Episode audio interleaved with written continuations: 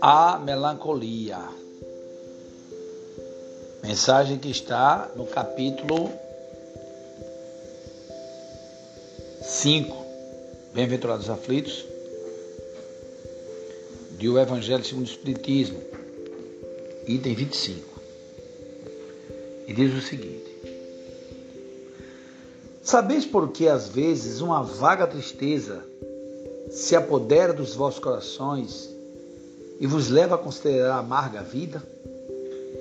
É que vosso espírito, aspirando à felicidade e à liberdade, se esgota, jungido ao corpo que lhe serve de prisão, em vãos esforços para sair dele. Reconhecendo inúteis esses esforços, cai no desânimo. E como o corpo lhe sofre a influência, toma-vos a lassidão, o abatimento, uma espécie de apatia e vos julgais infelizes. Crede-me, resiste com energia a essas impressões, que vos enfraquecem a vontade. São inatas no espírito de todos os homens as aspirações por uma vida melhor, mas não as busqueis neste mundo. E agora, quando Deus vos envia os espíritos que lhe pertencem para vos instruírem acerca da felicidade que ele vos reserva, aguardai pacientemente o anjo da libertação, para vos ajudar a romper os liames que vos mantém cativo ao espírito.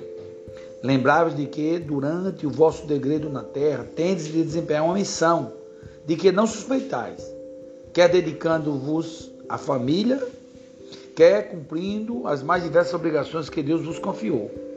Se no curso desse degredo, provação, exonerando-vos dos vossos encargos, sobre vós desabarem os cuidados, as inquietações e tribulações, sede fortes e corajosos para os suportar. Afrontai-os resolutos. Duram pouco e vos, e vos conduzirão à companhia dos amigos por quem chorais, e que, jubilosos, por ver-vos de novo entre eles, vos estenderão os braços a fim de guiar-vos a uma região inacessível às aflições da terra. François de Genève, Bordeaux.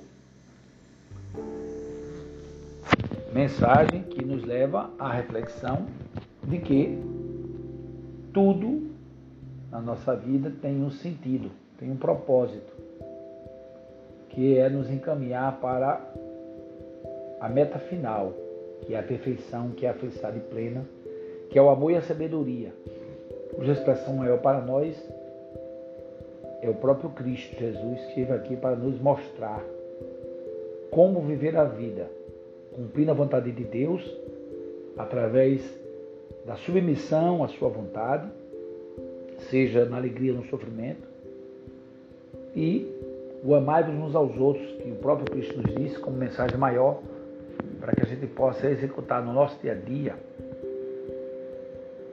a lei de Deus concretamente. E não se precipitar em se aperrear para alcançar a felicidade que ainda estamos construindo no momento presente. Mas no futuro, com a graça de Deus, alcançarmos a merecida felicidade nossa e dos outros. Porque, como diz aquela mensagem dos Anjinhos da Esperança, que passa na internet, no YouTube, né? da TV Novo Tempo, ser feliz é fazer o outro mais feliz.